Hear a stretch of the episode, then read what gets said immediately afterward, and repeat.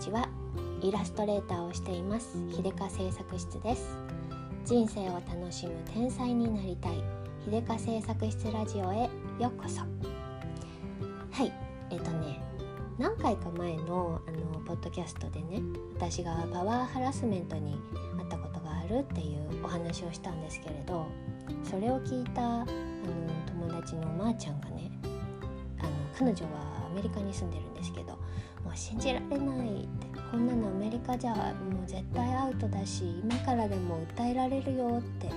自分のことのように怒ってくれたんですよ。それでまー、ちゃんもあのポッドキャストやってるのでね私もハラスメントについて喋るわって言って 彼女はあの彼女が経験したセクシャルハラスメントについてポッドキャストでね話したんですけれど今日、うん、それを聞いてあ彼女のこの経験はねもしかしたら日本ではグレーゾーンという認識かもしれないって思ったんですよ。でグレーゾーンだとあの取り沙汰されないっていうかむやうやむやになるパターンかなって思ったんですね。っていうのはあの彼女は彼女の場合はその仕事のねクライアント日本人のクライアントさんがあの個人的にね君のような人材は貴重だからうちにそういう仕事がそういうポジションが必要な仕事があってちょっと話がしたいからっていうのでね仕事という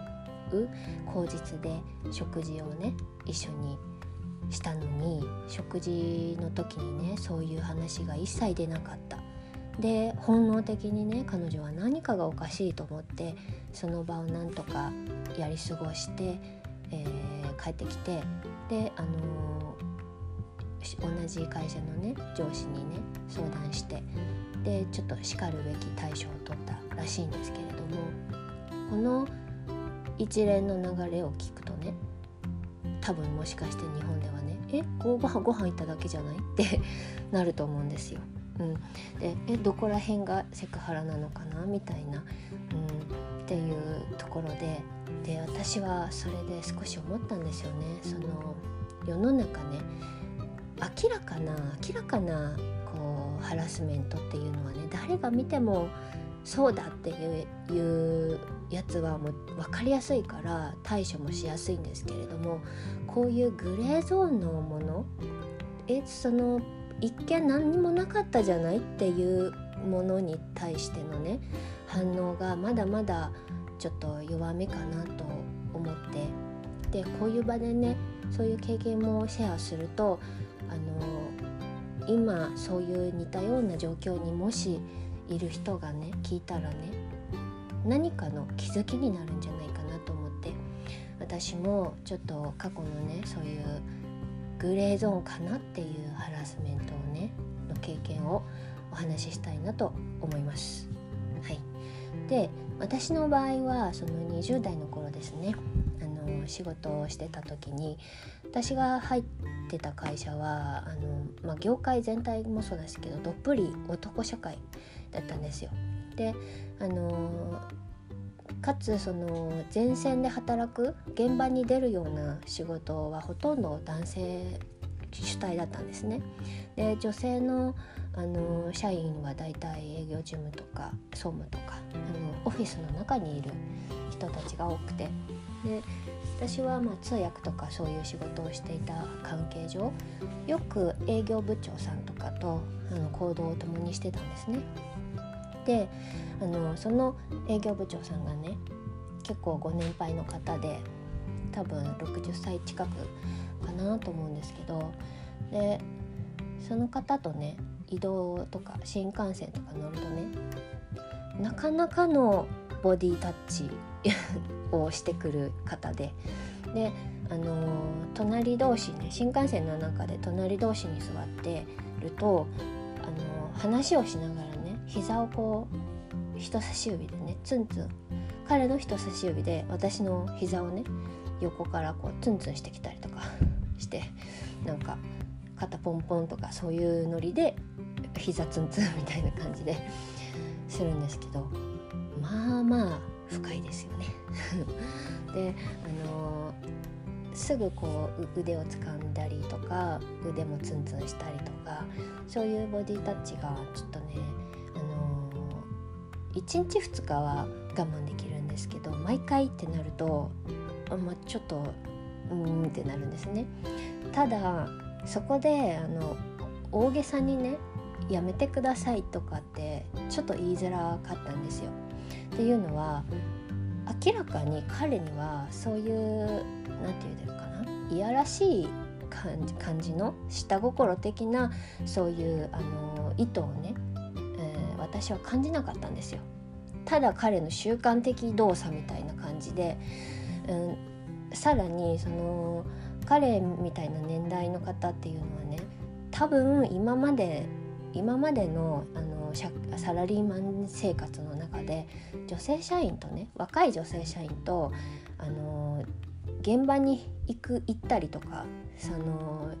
そういうねフロントの仕事を若い女性と一緒にした経験がおそらくあまりなかないんだろうなと思うんですよ。それによってその距離感の取り方をがわからない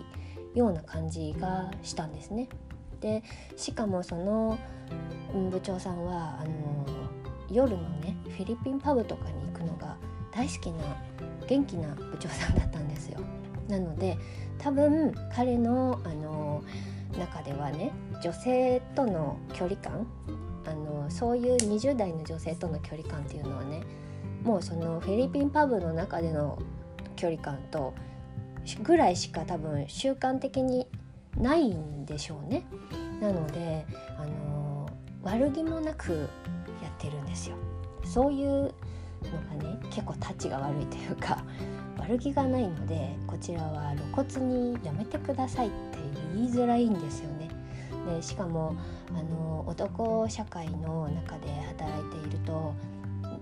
すごく私が当時気にしていたのはすぐにこ「だから女は」って言われないようにっていうのをすごい気にしていてなんかねやっぱり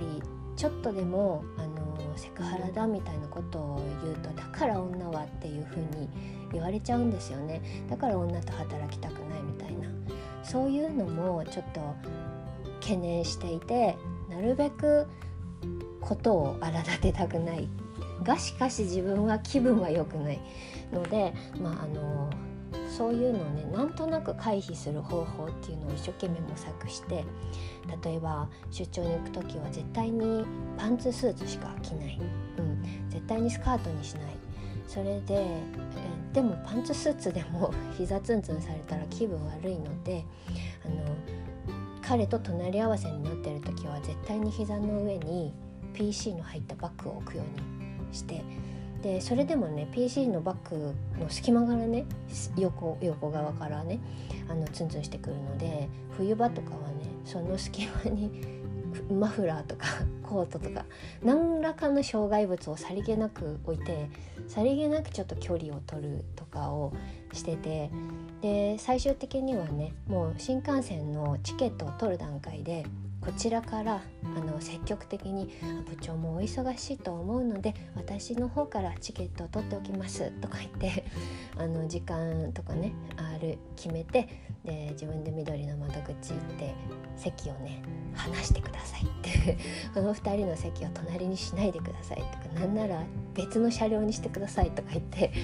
席をすっごい離して座席指定して取ってくるとかね最後の方はもうそれをやってで最後の最後はもはや一人で出張に行く感じになってたのでそんな気苦労もいらなくなったんですけど、まあ、なんとかそうやってね距離をとってあの自分の身をなんとなく不快な環境から守るみたいなことをしてました。でこれって多分あのグレーゾーン我々この日本ではねちょっとねグレーゾーンかなって今はもうアウトかなと思うんですけどその当時十何年前だとねまだハラスメントについてねあんまりなんか言うとなんか大げさっていう風に思われがちだったんであの言えなかったと思うっていうのもあるんですけどただこういうグレーゾーンが一番たちが悪いので当時のね私は自分で工夫するぐらいしかあのやり方がわからなかったんですけれど今の時代だったらあのもうねこう大手の大手企業とかでしたらそういうハラスメントに関する教育っていうのとかも結構徹底されているところも出てきてるようですし、うん、なのでグレゾーンであっても自分が不快だと思った場合には何とかしてそれが不快であるっていうことを相手に伝えるもしくは周りの人に相談するとかねしてなるべくあのグレーゾーンの状態で目を摘んでおいた方がいいんじゃないかなと思います。うん、放っておくとねこういうのってあのボディタッチとかもそうだけどあなんか全然嫌がってないあこの人大丈夫な人なんだとか思ったら相手もどんどんうん、もっともっと先へ進んでいってしまったりする可能性もあるのでやっぱり、うん、あの言えるなるべく言えるようにうん、努力するするべきだったかなと私当時の私のねことを振り返るとちょっと思うんですね、うん、今だったら絶対にあの膝ツンツンはちょっとやめてくださいぐらいはあのやんわりとね断るべきだったなと思います、うん、なのでねもし同じような環境にいたりにねあなんかちょっと心当たりあるわっていう方いたらね周りとちょっと相談してみたりとかした方がいいんじゃないかなと思うしまさにこういうのをねあの相手にね伝えようと思っている人はもう勇気を持って絶対に伝えるべきだと思うしこちらに非は何もないと思います。ということでね、うん、ハラスメントはねとてもね微妙なセンシティブな、あのー、テーマなのでねちょっと扱いが難しい場合があるんですけれどやっぱりあのちゃんと距離感が保てるように環境づくりも大事だと思うし、うん、こういうのを聞いてね何かの気づきになったらいいなと思います。で最後にねあのちょっと前にあの見た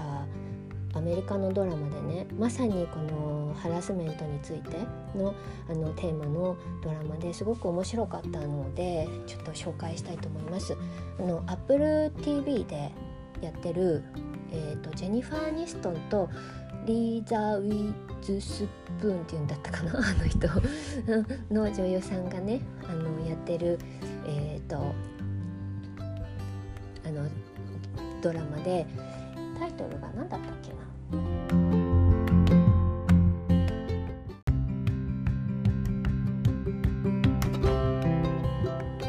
はいすいません。ちょっとねタイトルをど忘れしましたのであのブチッと録音を止めて調べてまいりました。うんタイトルはね「ザ・モーニング・ショー」というねあのニュース番組のあのキャスターたちの裏側の話で、えっと、MeToo 運動とかそういう感じの流れで、えっと、作られたドラマかなと思うんですけど、うん、セクハラの問題のあの根深い闇闇の部分についてスポットライトを当てたドラマですごく面白かったので、うん、もしよかったら調べて見てみてください。はいそれでは今日はこんな感じで最後まで聞いてくださってありがとうございました。